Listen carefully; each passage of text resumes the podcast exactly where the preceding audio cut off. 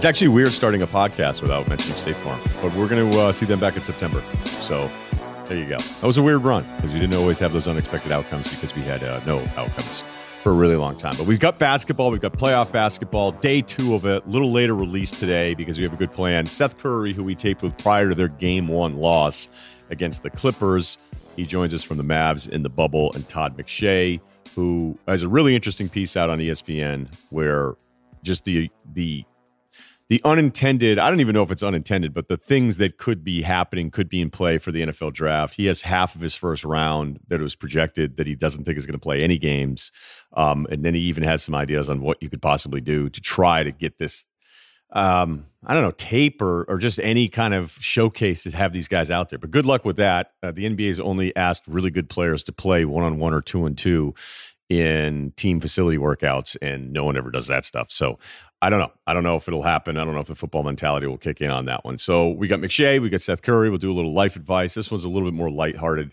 at the end. We got some heavy ones, not to say, but I just, I don't know. I just don't want to. I'll I'll go ahead and do some of those, but you know, again, I'm just to do with a podcast here. So if you've got real major issues, maybe I'm not the guy for you. Anyway, uh, first thing is Orlando. Yes, not the bubble your Orlando Magic. They beat the Milwaukee Bucks 122 110 today, and it felt real the whole time. I know that that sounds crazy. And here is my position where we had the time off from basketball, and then it felt like people were in a hurry to try to figure out outcomes that wouldn't make sense. And that's exactly what you're going to have now is, well, there's no home court, Orlando. It's still an Orlando team that was 33 and 40 I don't think they should be up double digits for an entire game on the Milwaukee Bucks, but the Bucks' concerns are the same all the time, and that is is Giannis defended differently in a playoff game, and yet look, he's still at 31 and 17 and 7 today, so it wasn't like he sucked. He was 3 from 7 from outside, but it's on Khris Middleton. Middleton had 14 points. He's 412, and anytime you do a kind of eye roll, hey, Khris Middleton, is he really underrated? Okay, what, what do we what are we actually asking? Are we asking if he's a guy that can carry a team or be a one? None of us are saying that. Are, are we saying that he probably has a game that almost isn't appreciated enough? And then you look at the big numbers and the three point shooting, you're like, all right, this is incredible. But if you do look at his previous four playoff years, six games, six games, seven games, that was a seven game loss to the Celtics two years ago. That series is the only time Middleton's really put up numbers where you're thinking this is guys, this is a guy that's going to absolutely carry this team. Um, and I don't mean carry it again in the sense that he's going to be the number one go-to guy with Giannis, but every now and then, I don't care who you are, you can't do this by yourself, and you need that second guy to be somebody you can rely on a little bit. And for three of the four playoff years that Middleton has had, it's been underwhelming. Uh, at 23 years old, because ah, whatever, it was five years ago. It's not a big deal. Um, 16 a game, shot it uh, poorly for three from him, and then 15 a game three years ago in the playoffs. Um, I'm trying to remember who they lost to. They lost to the Raptors in that one. And then last year they have the deep playoff run, but he was at 17 a game. Uh, his three point shooting was really good, 44%. But at 17 a game, I think he needs to be more than that. And it's not a game one people like I still would be shocked if the Orlando Magic going to beat the Milwaukee Bucks.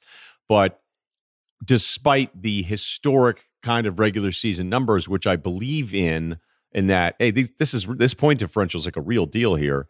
Uh, I think anytime you look at the Bucks and there's that mm, I'm not sure, I'm not sure part of it, and that maybe that's what we should have always done. Maybe we should have always been more open minded to some of the other teams that are coming out of the East. But I didn't think like bad ones were going to come out of the East. I mean, you can the Sixers situation right now is the same old thing. And when you have Alec Burks like taking big shots down the stretch and Embiid wasn't getting the ball, that turned into a thing again. Um, but I, I, would also say like a lot of times when Embiid gets a long time to set up in the post, he's not great with the ball. And I think Brett Brown even acknowledged it. Like sometimes in the post, Embiid can when he starts to turn away from the double, but then is into traffic defensively, people will get in there and get a hand in there. Um, you know, even this Pacers run that was great with TJ Warren, you know, I don't I don't think I'm going to pick him against the Miami Heat. So uh it's maybe maybe with Toronto, this this whole thing is a little bit more wide open. But I'm not going to freak out. I mean, Toronto lost the Magic last year at the beginning of their series, and they won an NBA title. So, um, but the Middleton thing, I think, is a legit concern, and he needs to be kind of like 25 a night for them, with Giannis putting up mass massive numbers, and Milwaukee continues uh, from the bubble to have this this tendency, and we, we saw it before that, but it was definitely something that was brought up more and more. Um, people hit a decent number of threes against them. And Fournier didn't do anything. Vucevic was terrific. Terrence Ross is really good. Augustin is just steady. Uh, he's not a superstar, but it was a weird loss. Weird loss for that team. Uh, the other games mentioned Boston. I thought they were the better team the whole time, and it got close there a little bit at the end. But now no Gordon Hayward for four weeks. That's a that's a huge deal. I mean, he's he's still probably their fourth best player, but it's a big deal because he had these moments where if somebody else is off, uh, then he could he could pick it up for you because he's that kind of scorer. And Tatum looked incredible uh, in their first game against Philadelphia. Other games, the Clippers one was weird to be down that big to the Mavs. Doncic, another one of those insane games. You're like, where is this guy's ceiling? But for Porzingis to be thrown out, especially it being the back-to-back technicals, where it wasn't like he was thrown out for the confrontation. He just it was his second technical, uh, and Steve Javie agreed with it. No breaking news on that one that Javie thought it was the right call. Uh, I don't know. I, I would love. He came to push Morris, who you knew was going to mess with Doncic, and Doncic isn't having it with anybody. And Doncic kind of t- twirled away at, at Morris, and then Porzingis comes over and he pushes him, and it's a second technical, and he's out of the game. But uh, Paul George was great to close, and that was really kind of the difference. Even though Doncic, he had a play against Kawhi where he went at Kawhi and shouldered Kawhi in the chest and got Kawhi off of his body. Like he bullied Kawhi Leonard on a drive. And the end of this game, all their offense was Doncic going, I can get a layup every single time against this team, even with these wing defenders. And that's that's scary, man. That was like really scary. I'd be curious to see how much sooner he goes to that, but with no Porzingis, he didn't really have much of a choice. Uh, the other games, Raptors, Nets, exactly what you'd expect. And really, Donovan Mitchell, 57 points, but a backcourt violation that's unacceptable. And what I loved about that game for Denver is that Jamal Murray moments, okay, where are we? Where are, he was unbelievable in overtime and closing out that game. Like he was the guy, and and Jokic was totally fine deferring to him the whole time. So that I think if you're a Denver Nuggets fan, not to say that Jamal Murray hasn't had big games in the past, but that's just, just a great, just a great start for him in this playoff series to get that going again. Because I still think the Jazz can hang with the Nuggets. I'm probably not going to pick him, and Conley will be back after the birth of his son. So uh, there you go, little uh, day one and day two wrap up, and this will be released uh, before the later games on day two. Before we get to Todd McShay, as the original light beer, Miller Lite has always been there to bring people together through Miller Time. But in a world where you can't always be with your people, Miller Time might be a moment on a Zoom call, a quick porch beer with your neighbors, or masking up for a socially distanced hangout outside. Whether you're toasting friends near or far, great taste is always close by. Right now, enjoying a Miller Lite with friends looks different for everyone, but staying connected is just as important. Had a couple Miller times for the UFC fight. Uh, enjoyed that one. Was not surprised to see Miocic win, um, even though Cormier just a soldier, hung in the entire time. From online happy hours to socially distanced picnics, every 500 piece puzzle in between, we're enjoying new ways of spending time with our friends.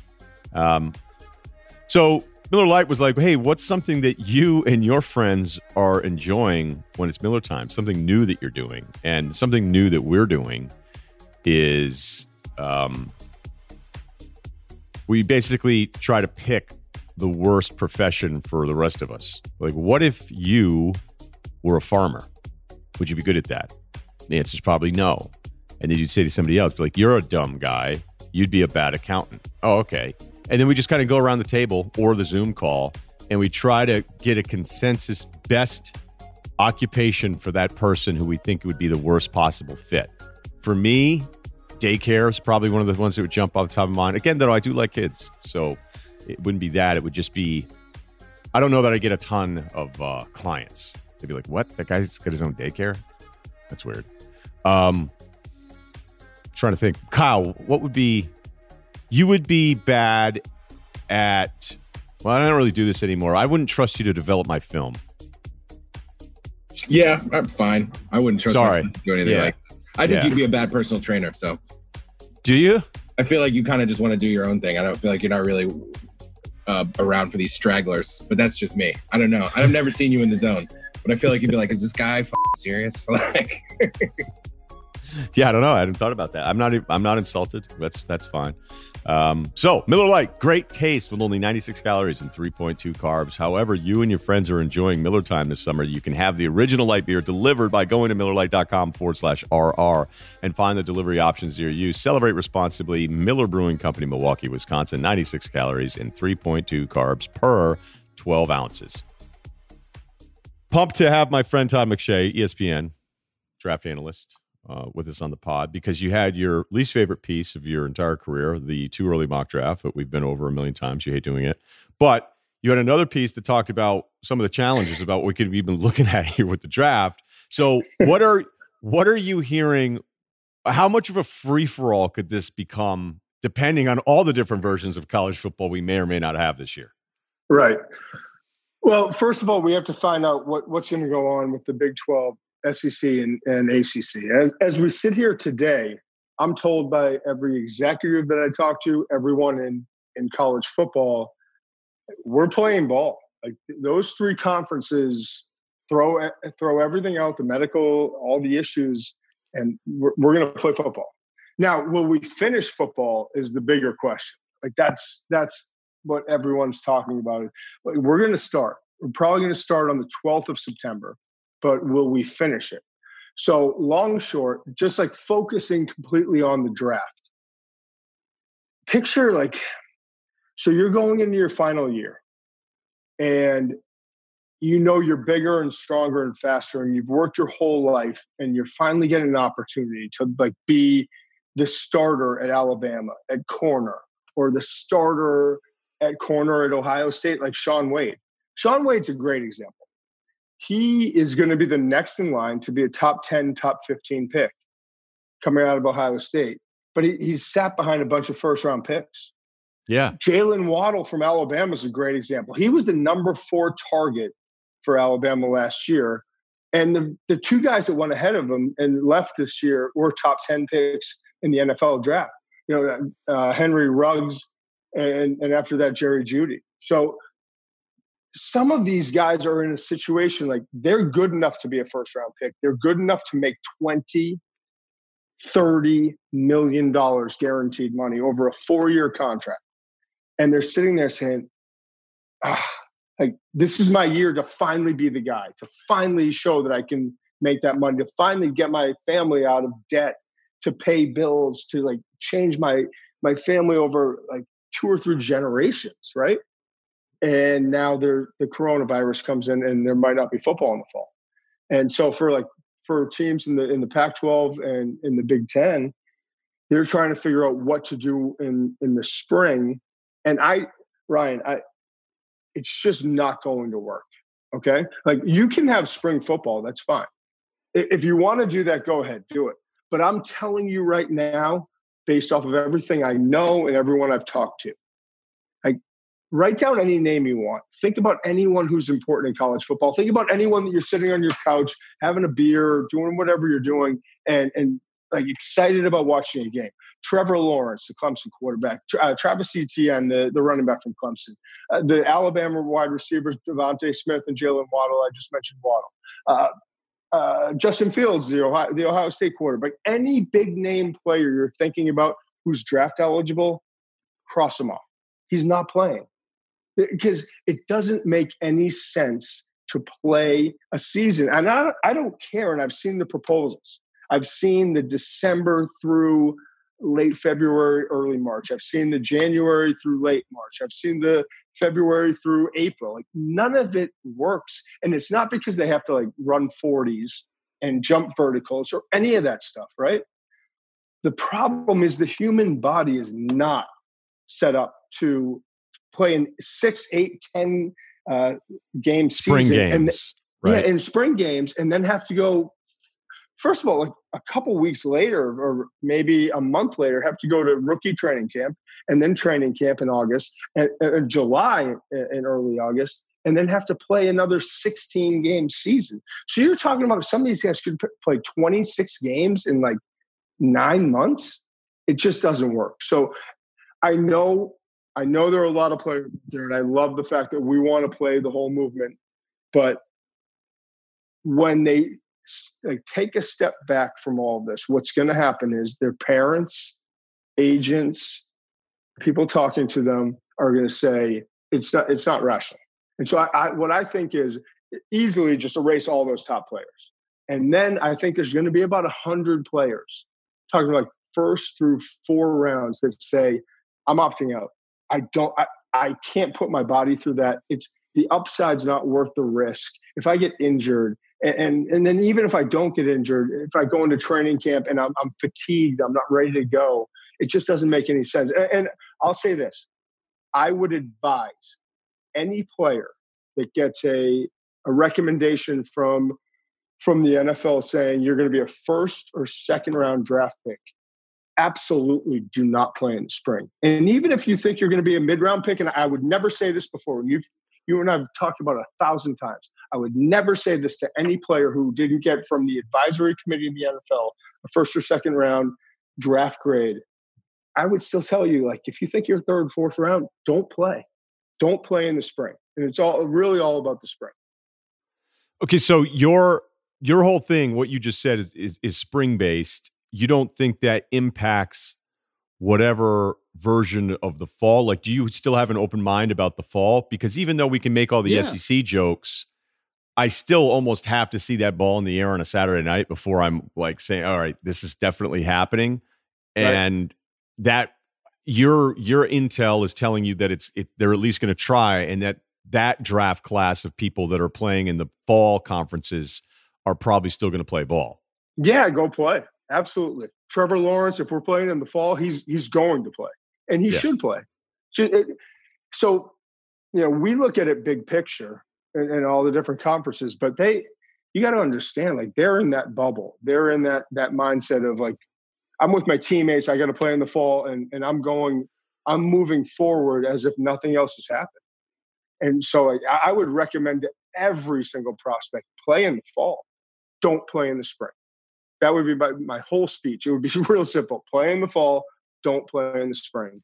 And uh, and I expect that they will. And again, I, like the ACC is like a dog with a bone. They're going to play. And the same with the SEC. And the Big 12 seems to be from again from people I'm talking to hanging on because they can't imagine watching the SEC and ACC playing, and then the schools like Texas and Oklahoma. How how do we justify this if they're playing that we don't? So I, I think these three conferences are very likely at this point to start the season, and then we'll see what happens. How many of your first round picks that you would, you know, your one through thirty-two? How many are playing as of now? Is it so, half? Uh, it's brutal, man. Um, right now, I'll just go through the top ten. Five of the top ten are from the um, from the Pac-12 and the Big in the Big Ten. And then I've got another guy who was oh um, Gregory Rousseau, the defensive end from Miami, is, has already opted out. So you're talking about six of the top ten that are not going to play football this fall. Not going to play football at all this season, very likely. And you're, so now, as a general manager, and I've talked to a bunch of GMs recently, just because I've been curious, like how are you going to change scouting? How like how does everything change? What what do you try to do? It's so hard to look at a player and say, yeah, in 2019 he was great. Rousseau, he had 15 and a half sacks. He, he projects to be a first round pick, but the tape says I'd love to see more consistency in terms of his get off, and I'd love to see him you know improve his array of pass rush moves. He's great with his arm over, but he have the club and the rip and all those sorts of things? And so like it's going to make it really difficult. And what the, the thing that's that sucks, to be honest with you, is that let's say right now, Rousseau's opted out, but right behind him is the uh, the Wake Forest defensive end Carlos Basham, who's opting to play. Now Basham goes out and plays and gets better, but Rousseau opted out, or any of these guys for that matter. Yeah. And and now you're just you're more comfortable because I saw them play. I know they're in game shape. I know like the structure is still there. And some like you look at these players, it, could be 15, 17 months from when you've seen them play a competitive football game to when they're going to play their first game in their rookie season. And and that's that's tough to make those decisions as a GM. Yeah, because I've always looked at well, clearly the quarterbacks, like Matt Barkley is a great example. If Matt Barkley had come out a year earlier, he's a top 10 pick. And then all of a sudden it's okay. So that's that's such a massive drop off to drop like a hundred spots. Like that doesn't the happen. Bigger in basketball. thing, the bigger thing, right? Is is like look at look at the last few drafts. Like Joe Burrow, I had a fifth round grade on. Fifth a year round. ago, right? I, uh, like right now, a year ago, I had a fifth round grade on. And That's I was insane. and I was nice. I have to, so I've been saying this on TV, and I've had a couple guys from the league text me like, "Dude, you're lying. You're full. You're full of you know what. Like, right. there's no way you had a fifth. Like, we had a free agent grade on him. He wasn't even worth. Like, how did you even have that? So fifth fifth round was a generous August grade a year ago. So wait, they were mad because they think you're lying yeah, that you were too high on them. Yeah, because I, I was bumping it up to make myself look better. Like, listen, fifth round, seventh round, or undrafted free agent, you're making a few hundred thousand dollars if you make the team. You know, like, and then you get them, you know, the league minimum. He won. He made. I don't have it in front of me, but I read it earlier this summer six, uh, four years. I think it was 36 million and then 24 and a half in, in terms of the, uh, the, the bonus. fifth year. Right. Yeah.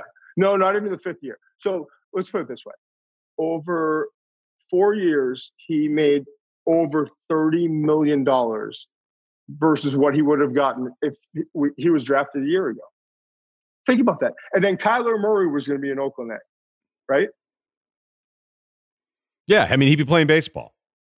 He was going to be in Oakland. A. It took until mid October with NFL scouts coming back and saying, damn, this guy's got to play. This guy's got to play in the league. And for, for Lincoln Riley to start telling him, you can play at this level. And I remember sitting down with Lincoln and be like, hey, Tyler's going to, to Major League Baseball, right?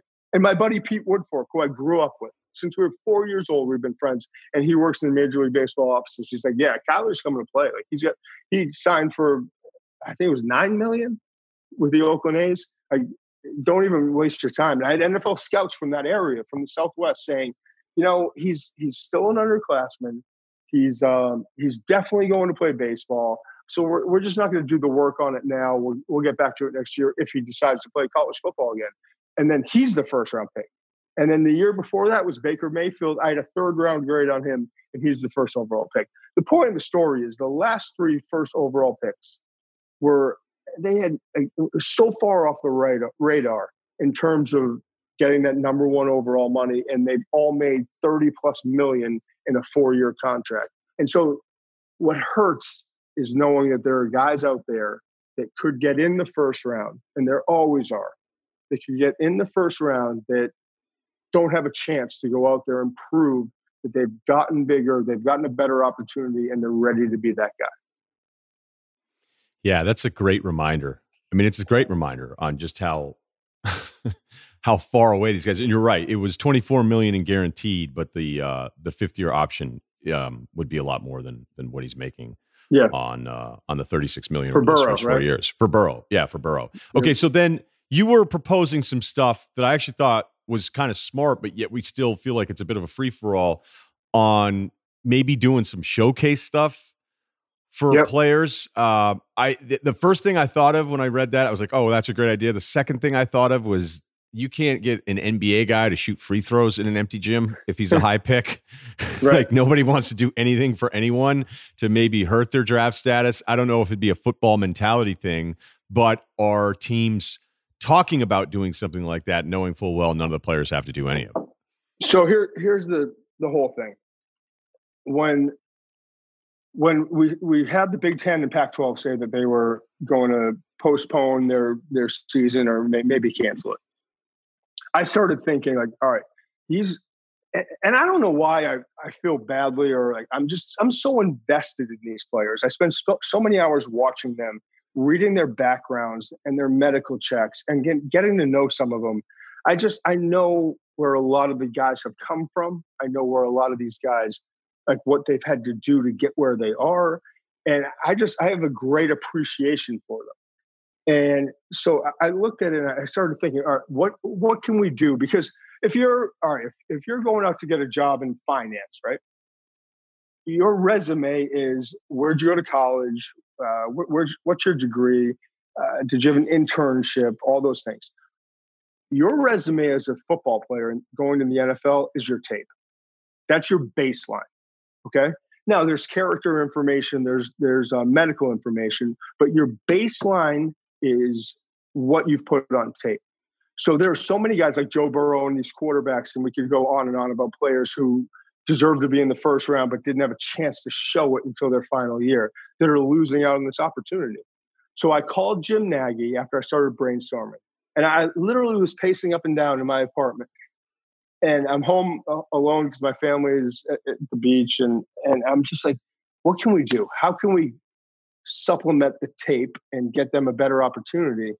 And the first thing I thought of, not the combine. The combine's great for what you know what it's worth for the medical and the character stuff, and you get the confirmation of the 40 and those sorts of things. But the most important thing that I get in terms of the, the pre-draft process, from the second that national championship is over till the draft, that first night, I nothing more do I benefit from from the three practices in uh, in Mobile, Alabama. Mm-hmm. It just forget the game. The game's good, and I watch that too. But the practices, it's cornerback versus wide receiver, press man, one on one. Like, let's actually see this like kid from um, you know, from Louisiana Lafayette going up against an Alabama wide receiver. Like, can he? Does he actually run a four or five in, in pads, and, like the speed? And can he turn and run with these guys, or does he look great on tape because he's going up with up against a bunch of guys that aren't that good? Tackles versus defensive ends, guards versus defensive tackles, linebackers covering uh, running backs. Those sorts of things are amazing tools in terms of evaluating players, and you only get two and a half days of that in Mobile. So what I proposed to Jim Nagy, who's the executive director of the um, of the Senior Bowl, and I worked with him when I was an intern coming out of college, and we've been friends for 20 years now. Is expanding it. Like I would love to see three weeks, maybe only two weeks, whatever it is, creating a bubble in in Mobile, and it all like obviously depends on what's going on with the coronavirus right. and and all that, but like giving it's so everyone wins if this happens.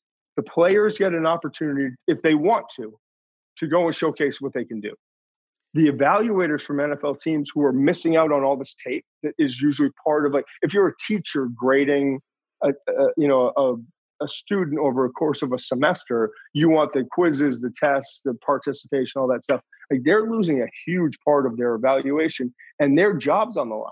So now they get a little bit more to work off of and then TV gets involved, and that's the part that you know I, I'm involved in. But uh, to me, like there's something to be gained, and beyond what I wrote in that article on ESPN.com, I've talked to a couple people from some of the from two of the biggest corporations in America.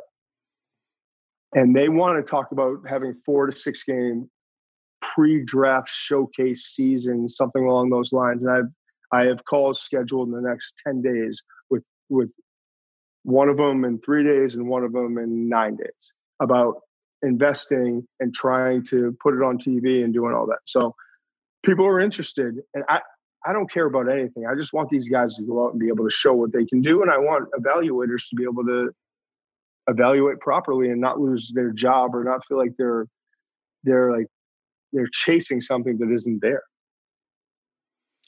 Hey, man, I really appreciate you uh, taking the time out to do this. And I know, did they give you a TV schedule or no? No. So I lost I lost my crew from last year. Griese and Levy graduated to Monday Night Football. McDonough, you know what? Now that I think about it, McDonough went on to Monday Night Football after working with me. Griese and Levy are going to Monday Night Football after leaving me. I'm gonna have to talk to them about that. I, I feel like I've I've uh, I've helped their careers, or either that or they just had to get away from it. But uh, yeah, but I, could be that. I've I have I'm very fortunate. I've been bumped up or transitioned to um, to working with Sean McDonough again and uh, Todd Blackledge on that number two game, which is which is huge. I've always wanted to be part of the college football playoff, and we'll have we'll have one of those games and do the national championship on the radio and all that. So I'm hoping we, we hope. have a season. Obviously, yeah. yeah. exactly. If we don't, then then hopefully I still have the gig a year from now. We'll see. well, hey, look, man, I appreciate it, and uh, you know how badly I I hope I get to see you out there on the sideline pretty soon. So yeah, uh, always. I'll talk to you soon. Before we get to Seth Curry of the Mavs, I want to remind you that Hawthorne uh, gets it done when it comes to taking care of your bathroom. I'm serious. Uh, the bathroom has been much better now um, since uh, the two colognes that they sent me. And I just, I'm at a loss. I'm like, gosh, what do I want to do today? Which, which version of these pheromones do I want to release? And uh, Hawthorne, you know, they put you through the quiz. They try to figure out where you're where your mind's at with all this stuff. And the next thing you know, it's deodorant. Deodorant's great too, by the way. Um, facial wash, whole deal. You guys know. You guys have been to the bathroom before. You know what I'm talking about. If you want to find a different scent that makes you feel like you, you need to check out Hawthorne with just one quick two minute quiz. Hawthorne will tell you the two colognes that are best for you. Um, one that works for work and the other one for play. Get it? It's totally risk free with free shipping and free returns. Um, just the other day, I was walking down the street in Manhattan Beach, and there was a supermodel, and I think she crossed the street because she was checking me out, or there's a sushi place there that's really good. We no one will ever know the answer, but I could tell when I walked past her, she was like, "Man, that guy smells so good. If he didn't have terrible hair, maybe we'd be getting sushi together right now. Yeah, so all this stuff's really nice. It all smells really good, and it's not one of those deals where you order up and you're kind of like lying to yourself a little bit, like, "Hey, I spent a little money on this. Does it really smell good?" It does. It smells good. So here's what you need to do: check out Hawthorne at hawthorne.co. That's Hawthorne with an E, and use my promo code Ryen Russillo. That's R Y E N R U S S I L L O to get 10% off your first purchase. That's Hawthorne, H A W T H O R N E dot C O. Use my code Ryen Russillo to get 10% off your purchase. That's hawthorne.co. So, what's this been like? What has surprised you about the bubble experience? Um, honestly, how much how much money the NBA got? They they put it together real fast. Um, everything's, I mean, really accommodating, did a great job. Obviously, everybody was suspect when we first got here, talking about the food and and just being stuck in a hotel for a couple days. But once we got out of that first quarantine, it's been cool, man. It's been it's pretty seamless. It's kind of like a little AU tournament for everybody. Just play basketball, go to your room, hang out, and and try to try to take care of business. What's your day like then? What's an off day like? Off day, I've been playing a lot of golf, so they got like three golf courses set up for us. So I I get out with uh, either coach JJ Barea, a couple of our other coaches. We get out play golf in the morning, get some treatment, and just hang out in the room or by the pool and try to. That those off days go by slow, man. So i um, kind of want to get back in the gym. When there's all these different players around, and you know everybody's different, do you do you reach out to other guys that you're friends with that you've known for a long time to the basketball world? Like, is it is it cool to go meet up with other guys in another team and socialize with them? Uh, honestly, not. That's not what I've seen. Uh, I've seen guys kind of hang out with their own team, um, do their own thing. Obviously, if you're at the pool and you see other teams at the pool, you'll you know chat with them for a little bit, kick it. But for me, I'm really I'm either in the room or at practice in the mill room, one of those three places, and kind of keep it to myself. I uh, I love watching your team play, and you know I love your story that I want to get to here in a second. But as you've run through this, and we, we knew you guys are going to be in the playoffs, and and you're kind of looking at your matchups, and does, is your team in a spot right now, Seth, where you feel like okay, we know exactly who we are. It's the best offense in the NBA. Clearly, there's some struggles there defensively, but are you totally convinced of who you are? Because I think some of these teams they enter their playoffs are still a little confused on on who they actually will be once these start this week. Yeah, I think I mean for a young team and having a young couple stars in KP and Luka, we have a pretty good identity of who we are. We, I mean, we're off the team first. We are the best offense in the league and pretty much NBA history. before the shutdown. So we know. I mean, we're kind of trying to come in, kind of trying to outscore people. But if we can string a, a couple little stretches of, of good stops in, we feel like we can beat anybody. So um, we have that confidence when we step on the floor that I mean we've proven no team in the in the league can really stop us from from scoring a lot of points every night. So that gives us a great chance to beat anybody. Now you offensively, I think you're a big team. Like it's it's funny because people could talk about how everybody sizes down and teams yeah. play small and go five out. You're a big team at so many positions and you still play five out. Can you explain to like some of us that just watch what are some of the similarities of what you do offensively and some of the differences between because it can look like Houston at times, but I understand conceptually there's different things that you do. Yeah, we um I mean, we got KP, so that nobody in the league got a guy like KP that can can, can defend the, the rim and guard fives on defense. But then on offense, plays perimeter, it stretches it out and opens the floor for everybody to drive the ball. So um, we have at all times we pretty much have five guys with Maxi and KP out there that can shoot the ball and put the ball on the floor and drive it. So um, a lot of different guys can make plays. Even though Luka is similar to James Harden, in the fact that he handles the ball and makes a lot of plays, we still have other guys around that that make plays and move the ball and and every once in a while we can throw KP in the post. So um, we got a lot of different ways we can beat beat guys offensively, and obviously Luka bears the biggest load in trying to create plays and make plays for everybody throughout the uh, course of the game. Yeah, Houston feels very stationary off of Harden's movements. Do you feel like you are are moving around a little bit more on the perimeter than say Houston is? Yeah, we we have. I feel like we got maybe more plays and, and get into offense different ways than than Houston does. I mean, obviously James up there playing a lot of ISO. Luka is more of an ISO guy when he has a, a mismatch or or they switch KP on a ball screen. But I mean, James will come down and just ISO anybody in front of him. So um, I think that's the biggest difference. What's your favorite part of playing with Luka?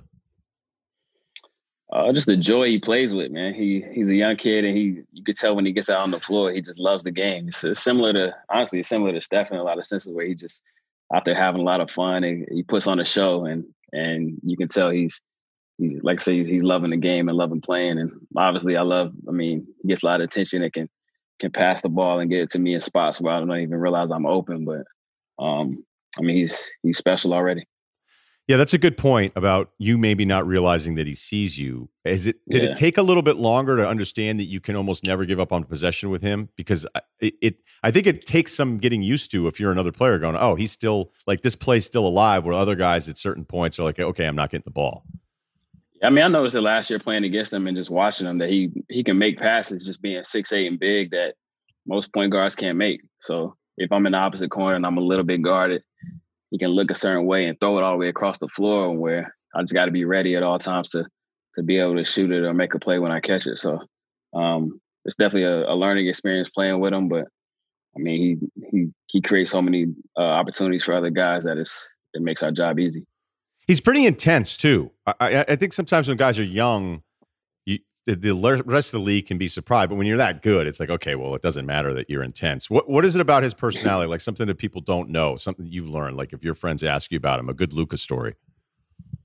Uh, I mean, obviously you see all the trick shots and and that stuff he does. He, he's a kid, so he he's playing around all day, and I think that allows him to come in the games just feeling free. He never, I haven't seen him really feel nervous once. You know, what I'm saying he's a competitor and playing a lot of big games overseas. The NBA is just another game for him. So um, that's one thing I'm looking forward to about this playoffs. I, I know one thing he's not going to be afraid out there. He's not going to be timid, and um, that gives our whole team confidence. Your story, uh, I think people know it now. And in the beginning, it was okay. Liberty. What were you a two star in some rankings? Man, I don't even I don't even know if I was that. I was a two or a three in, in North Carolina. So I found you as a uh, two and a three in, in some of them. So you go to Liberty. And then yeah. it's like, oh, you know, maybe you can play. And I don't know if sometimes people are like, hey, they underestimated Steph. So maybe we're doing the same thing. You go to Duke, you put a big numbers there, then you're undrafted, and then it's the G League. And then you get, would you get cut the day you made your NBA debut or the day after? Um, so I had a, I was in a D League. I got a 10 day with Cleveland. That was your NBA played, debut, right? One game. Yeah, my debut. Yeah, one game. I played one game in Cleveland. Didn't really get a chance. It took me a couple years to actually get a chance to to show what I can do at the NBA level. So I mean, that's been my story at every level. I had to prove myself, um, and and just try to make an impact every time I got on the floor. And it's been a it's been a crazy journey. It really like there are guys that are like, oh hey, you know this guy got better, but it, when you consider out of high school, no major programs, then Duke gives you the shot, and then it's still not good enough. And I can go back and look at it and remember what I saw where I go, I, I don't, I just don't know. Like, I don't know. I mean, your, your brother's an incredible player, so that wasn't a fair comparison. But did you know the whole time? Was there was there a light switch moment for you as a player, or was it you fighting the doubt, knowing deep down what you're doing now is something you were always going to do? I Um, in high school, I felt like I wasn't. I mean, I wasn't really under recruited. I wasn't that good. I had a lot of stuff to get better at. You know, I'm saying a lot of people say I was underrated or or um, looked down on, but I wasn't I wasn't that good until I really got to Liberty my freshman year. Got a lot better, and I got that confidence where I could be on the floor with feel like I'd be on the floor with anybody, and I could I'll be good. So I think once I got to Duke and got to the league, I feel like I just needed an opportunity, and I was good enough to to figure it out um, at every level. I maybe got off to a slow start, but I always figured out and be one of the best guys on the floor. So um, I was just trying to hopefully get that opportunity. Being a draft in the league, that's one of the hardest things because you can be good, but you might never get that opportunity. Nobody really invested in you with a draft pick to throw you out on the floor. So I was hoping I got the opportunity, and it finally came in Sacramento, and I and I I was prepared for it. So did you feel like when you because is those that may have forgotten, you obviously know Memphis one game, Cleveland one game, Phoenix two games. Those are your first two years in the career going back and forth. And I know you're putting up G League numbers, but sometimes like I'll look at the G League numbers and go, okay, it feels like everybody yeah. scores like crazy in that league. But Sacramento wasn't a surprise to you, is is what you're telling me. Like this was just, hey, finally I got some minutes here. Yeah, exactly. I mean, yeah, like you don't know in G League, a lot of guys score. It's a fast paced league, and people get comfortable, but you don't know if it's going to translate to the NBA. So uh, for me, I was focusing on if I, I mean, I know I should have shot the ball well. If I shot a high clip once I got to the league, I I knew that would translate no matter what. If I make open shots, I know I can uh, use my three ball to create off the dribble. And if I do those two things consistently in the league, then I'll be fine. So, like I said, I was making that wait for the opportunity, and I always had confidence that um, once I got the opportunity, I'll be fine. Because I know when you've had some, I think it was with Sacramento the first time you might have had a player option on the second year, yeah. and you turned it down. So, what kind of conversations were you having either with your agent and then through your agent with front office people going, okay, we're ready to take you seriously and here give you a chance? Yeah, in Sacramento. So like it kind of helped us out. We were so bad. I got an opportunity that second year to just the guys that's were how, sitting out, and we were. That's how I started my career. we were, yeah, we were so bad. Station was they, terrible. They threw me out there. Yep, they threw me out there, and like I said, I had a good like 20, 25 game stretch of just being consistent and and and playing well, and I knew the whole league was was taking notice of it. So I finally have an opportunity to to be a free agent and and have a few options and make a little bit of money. So um, that's what after that year in Sacramento, I knew I would have a decent career. How bored is your brother right now? Oh my God, he's he, when I talk to him, I, he don't want to say it, but I I can tell he's hurting right now. He's it's tough for him to watch. I know. I don't know if you know how, how much of a Steph defender I've been over the years. I, I doubt it comes up a lot at the holidays, uh, but I have been. And maybe because just early on, I was like, wait, wait, this might be this might be like really special. Um, but I also have a theory that because he's undersized, maybe it's because your dad played, that there seems to be sometimes like resentment from other stars in the league. Have you have you ever picked up on that? That for whatever reason, I don't know the right way to phrase it, but I almost feel like he's one of the most disrespected stars when he has the resume that would back up any claim of him being one of the best players. Yeah, I see it. I think most people see it. His teammates. I mean, I think Andre Iguodala has said it uh, a couple times that he, he sees the resentment and kind of the hate. But I mean, what you gonna do? I think it's maybe because all those factors you said, and then a guy his size and the stuff he does, maybe it's, it's not supposed to be as dominant as he is uh, consistently. But like I said, he he enjoys the game. He has fun with it, and um, I mean, it's just part of it. Does he watch these games? Does he talk with you about them the whole time? Because I mean, I can't. This must be a bit of a role reversal where you're still playing, he's not, and yeah. he. I don't know if like some guys are wired differently. Like, hey, I'll let me know when the season starts next year. I have no interest in this, and other guys are just hooked on it. Yeah, I don't know. I know he watches our games. I don't know if he's watching a majority of the games. Like me, if I'm at home, I'm watching every game. Him, he's not. He hasn't been that type in the past, but I mean, he hadn't been around the, the game in so long. Who knows if he's locked in or not? But um, yeah, like I said, it's tough on them to to not be at home right now. And it's usually this time of year I'm in the stands watching him, and uh, he said he's gonna be on the little virtual screen come playoff time to watch us and, in our crowd. So I'm I'm gonna see if he's there. Now, because this this game has become shooting, and and somebody like you is now going to be in the career. Like I almost sent you a note going, "Hey, I'm really happy for you," and, and now like whatever it's going to be, you're going to be playing in this league a long time. It's just we we both know that. You probably feel like hey, I could probably do even a little bit more. Is is that a, a struggle where you go, okay, I know Luka's always going to have the ball, however the rotations work out. There's guys that we've seen play that you're like, you look like a completely different guy in a pickup game than you do when you actually yeah. play in a real game. So how much more growth is there for your game, which you know doesn't necessarily need to grow that much to keep getting paid? But I imagine there's moments where you go, I could actually initiate more of this offense, but I'm not used that way. Uh, for me, I mean, I feel like I mean everybody wants some a time to have a bigger role, but for me, just growing up around the league and having a dad that I did who played 16 years, just being a six man or a role guy, I got a lot of respect for the guys that played 10 plus years and just in that role, just stick to it. Um, sometimes it's harder to just stick to a role for that long and be comfortable and compliment stars and and just like do your job for a long time. So like I said, I'm comfortable where I'm at. I like I mean, playing my role, but also having the capability to to stand in when guys are hurt and make plays for a certain amount of stretch and have a bigger role. But um, for me, I, I kind of uh, had to go to play ten plus years, and and no matter what it is, I feel like I mean I don't have the bite out of the size or whatever it is to to be a star in this league for that long. So I've kind of embraced who I am and and trying to to, to make a uh, it last for a long time. Do you pay any attention to the all-time career leader in three-point shooting, or is it just us guys that bring it up to you all the time? Yeah, it's it's, it's, it's you guys that let me know. I don't, I don't really watch the stats like that, but I, from what I know, I'm second right now. You are second. You uh, you dropped a little bit behind Steve Kerr, which again, the only reason I think I saw it again because I remember when it first happened because we would have debates on the old radio show about who was a better shooter than Steph, and I just said, look, I Kyle Korver can have better numbers, but Kyle Korver doesn't take the same shots as Steph. Like to be the best shooter, like don't tell me because you're buried, like you're just married to that corner three that your percentages yeah. are better. Like there's just different levels to shooting where I just don't think it's all percentages now anyway. Yeah, I have our beat our beat guys that come up to me and say, Do you do you brag to Steph that you're higher than him on the all time NBA three point percentage list? I'm like, man, he's made probably a thousand more threes than me in, in his career. So that's not really something I want to bring up at the dinner table right now. See, look at that. Because uh, a lot of guys wouldn't even concede any of that kind of stuff. Um, I've got yeah. a couple quick ones for you here, but I, I want to ask you two more. What did you guys learn about the Clippers in those losses in the regular season that you can maybe use once you match up here in the playoffs?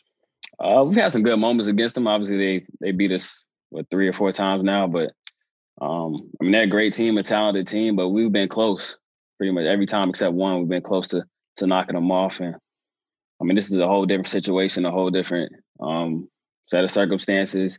Not everybody's playing well. They're not playing their best. We're not playing our best. So, um, like I said, we have a lot of confidence that if we go in there doing what we do, it's gonna be hard to stop us. And we just got to figure out our fourth quarter woes, and we'll be fine, man. We we we blown so many games down the stretch that um, we got to get over that hump. Yeah, the Milwaukee game was like okay because when I know, I don't follow all 30 teams the same way the fan bases do, but when I saw the close loss number, I'm like, oh my God. Like it's yeah, it's we ter- should have what, what happened? We um it's been a lot of those this year, man. We should have probably seven, eight, nine more wins than we do, just based on the way we played and how we finished games. But I mean, that's just part of it. Having a young, a young core of guys trying to figure out um, as they go along. Having Luka and KP um, get their feet under them as a, as stars, and I think shows we got a lot of potential to get better. And and really um, make a, a long run these next few years. Does it suck? I mean, you might not want to admit this because they're the competition, but does it does it suck getting into a switch where you're like, all right, I Paul George. Oh, cool. Now I have Kawhi on me. Oh, cool. Now it's Patrick Beverley. I mean, that's got to be like, uh, this isn't, this is, I think I'd rather have that Lillard, Grayson Allen ISO that we saw at the end of the game. It's a, it's a challenge, man. It's a challenge. You, you kind of look forward to that. I mean, you, you know, it's like, it's one of the best teams in the league. They got a lot of, a lot of talent on both ends of the floor and and individual um, defensive talent like you like you name those guys. But I mean, when you step on the floor, that's what the playoffs is all about. It's about uh, you're playing against the best teams, and they don't have a lot of weak links. So it's a challenge you, you accept and you're ready to get through. And you know, if we get to that second round, we're really gonna have to earn it. Okay, five questions. We can we can go rapid fire. take as long as you want. Uh, who would you rather room with on the road, Porzingis or Luka? Oh man, I think KP. KP a little chill, a little bit more laid back like me. I know Luka's right next to me. Actually, yeah, I hear his music all the time, blasting a little. What's he got um, going on? Re- the reggaeton Spanish music. I hear. I hear it every morning. yeah, guys that like music, it's cool. Like everybody likes music, but there's a time you go. All right.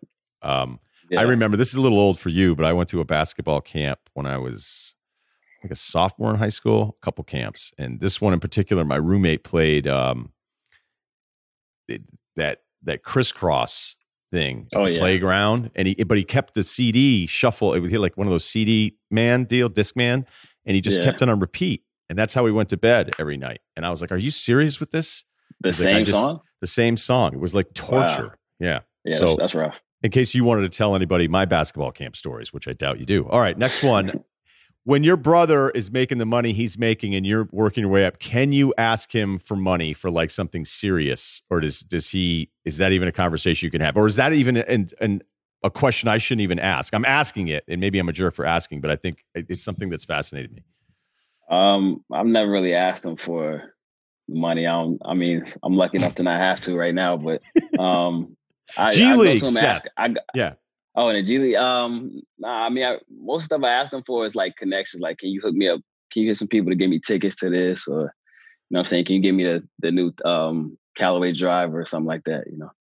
That's fair. Look at that. Yeah, because I would always wonder, like, if I were a max guy and my brother were in the G League, would I get him a car or something? But then I'd be like, I don't know. I don't know. I, I would yeah, think yeah. I probably would. I'm pretty good with my siblings, but I, I, didn't know how that dynamic works with you guys. Now you don't need it, so who cares? Yeah. Okay. Um, Rick Carlisle, does he hate everyone? uh, it looks like it, but he's actually a, a, cool dude, man. He's chill. We play a lot of golf together now. He's got more comfortable with each other. It's just matter once you figure out his personality, then it's a lot easier. Uh, what was it like when Clay's brother was your backcourt mate in the G League? what were the, what were those? Would you guys sit up like stepbrother style, being like, "Man, that was awesome"? Did you see those guys? That's such a weird thing that you're yeah. your Clay's, you know, Clay's guy was your backcourt guy too.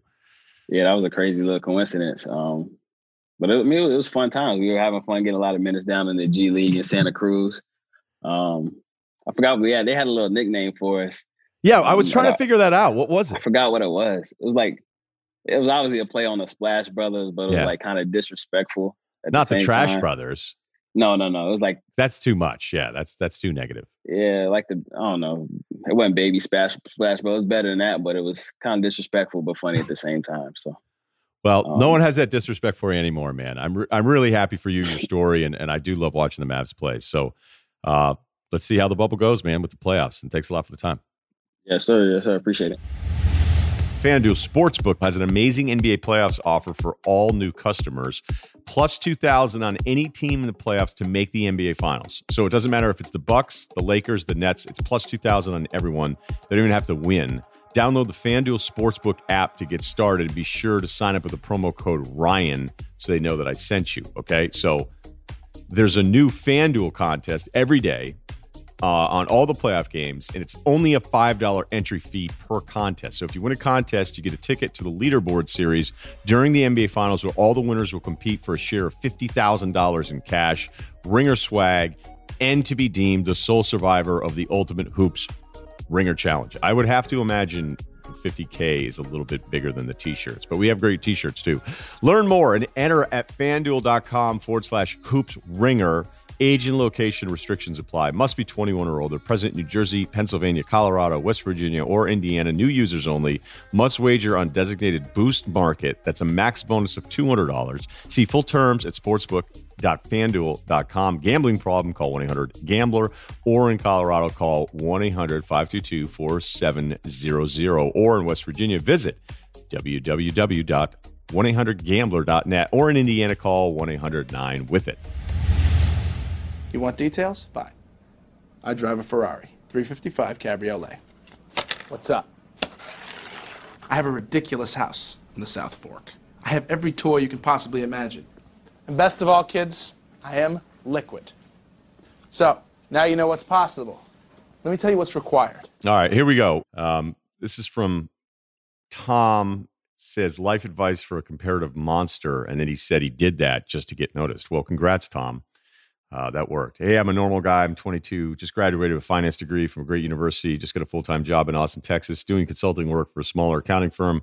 My question is about comparing myself to my friends. I have a friend who's a full time job at a big bank in investment banking. He also has an acceptance letter for an MBA program at, uh, well, I guess he's saying it's either an Ivy or Stanford, or maybe he has I don't think it's both, but he's all right. So this guy is going to get into a big time MBA program. Um, it's always tough for me to look at him and just imagine if I worked harder, I could be there. How do you deal with looking around at your friends and peers, seeing where they are versus where you are versus where you could have been? Uh, this is actually a pretty good question because, um, you know, you can waste a lot of time worrying about other people. And I know uh, I've had my moments, especially in this business, where I'm like, well, how come this guy's got a show, or you know, what what's going on here? Um,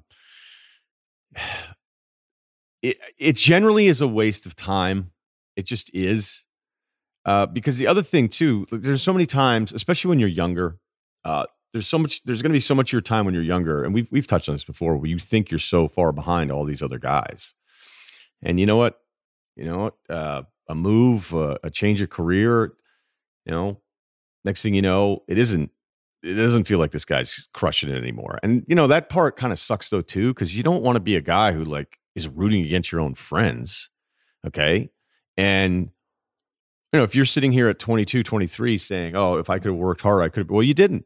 You didn't. He did, and you know maybe you're still really, really young, so it's not like you're on these different paths where where your lives are going to be completely different, but um, there's there's something to be said be, being competitive. And yes, I would like to be doing better than everybody. I guess is, is the way you you look at it. But I don't wake up going, I've got to crush everyone. I have to be better than everybody. Oh, I can't believe so and so made all this money and I didn't. Like I've done that in the past, and it's just a total fucking waste of time. And honestly, people kind of get turned off uh, by you saying it because I've I've brought it up a couple times with different work stuff, and, and it's not too hard to figure out at ESPN because a lot of us on air would be very competitive and looking around other people. We'd hear rumors about somebody else's deal, and you know it's one thing to think it, but then it's another to say it. Where I'm like, hey, actually, that guy sucks, and uh, yeah, I should be making more money than him. I mean, you may think that on the ride home, but uh, yeah, if you start saying that stuff out loud, your your friends might get down on you. I remember we had a friend in college who ended up not getting his degree, and he's he's a great guy, great friend. But he had said something one time where, and it was a really good point, but it just sounded bad. Where I was behind, I ended up getting my degree a little bit later on, but I was going to get it, and we were watching all of our friends who we just assumed were just as dumb as us like they got through it. They showed up four years prior, eight semesters, and they got their college degree. And for some of them, you're like, I can't believe this guy ever graduated. And you you just eh, one of my friends, this, this kid was like, you know, I almost think less of it watching this happen. And I went, wow. I go, so you you're not getting a degree and these guys are, but you're kind of like dumping on them for getting it. And I totally got his point. His point was a really good one, but I'll never forget it because he said it. He said it out loud. And you're thinking, how could you say that when you didn't do it? And that's something you always have to be careful of. Like we're all keeping track and that kind of stuff. But um, you know, to to be somebody who is always going to be keeping track of it, you're going to want to grow out of that at some point. I mean, unless you just are totally driven. Are, are, you only driven by your friend's success? So if one of your friends starts doing better, does it mean you're going to start doing better? Like that shouldn't be the stuff that motivates you. You should be motivated on your own. Um, so there you go. Okay. Uh, this is this is a good one. It's a neighbor deal. All right. Life advice about a neighbor. I live in a suburb of Chicago in a complex of 20 townhouses with a central courtyard. My wife and I are in our mid 30s. Most of our families are in the complex in the 30s to 40s range. We don't have kids, but many of the families have smaller children. Everybody in the complex is for the most part friendly and cordial. I'm social with the other guys, but wouldn't normally hang out with the majority of them if they weren't neighbors. Uh, a couple months ago, we started a boys' whiskey night where the guys would all congregate with lawn chairs in the courtyard to hang out away from the kids and family. We do it on a weekend night once every few weeks. It's a great time to shoot the shit with the other guys in the complex. We have a text thread to coordinate it. Um, and every guy is included. This past week, we started pitching the idea of another boys' night on Friday night. Everybody's confirming this date works well, and nobody is objecting.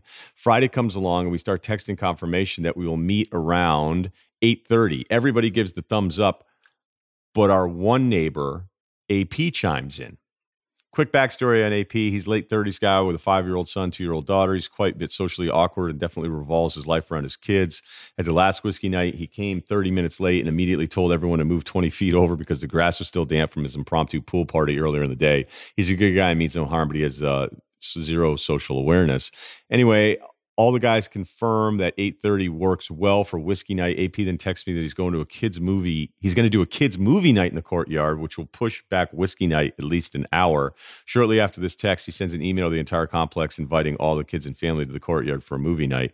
This doesn't sit well with me um, I am an orthopedic surgeon on call Saturday and Sunday. I wasn't going to be able to stay out late to begin with, and now we won't be able to participate at all. My issue is that AP knew from the previous text throughout the week about whiskey night, yet still organizes an impromptu movie night that directly interferes. Do we need to be confrontational with this guy or just talk it up to a lack of social awareness? My big fear is that this will continue to happen if we don't speak up, and I don't want the I don't want to be the childless asshole complaining about kid stuff. That's a very good uh, final sentence there. I would let him get this one, and then if it happens again, then you got to say something.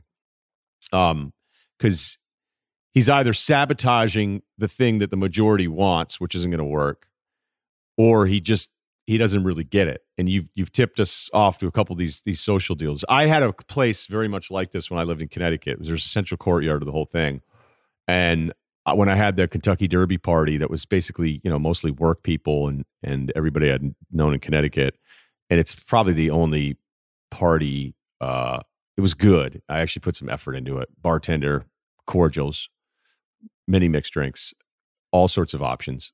And it was catered affair. And then we had that step and repeat. I didn't even know what the hell that was called until one of the women were like, "Yeah, no, we need a step and repeat." So I was like, "For what?" They're like, "Something to take pictures in front of." I was like, "Well, can't can't we just take a picture in front of stuff?" They're like, "No."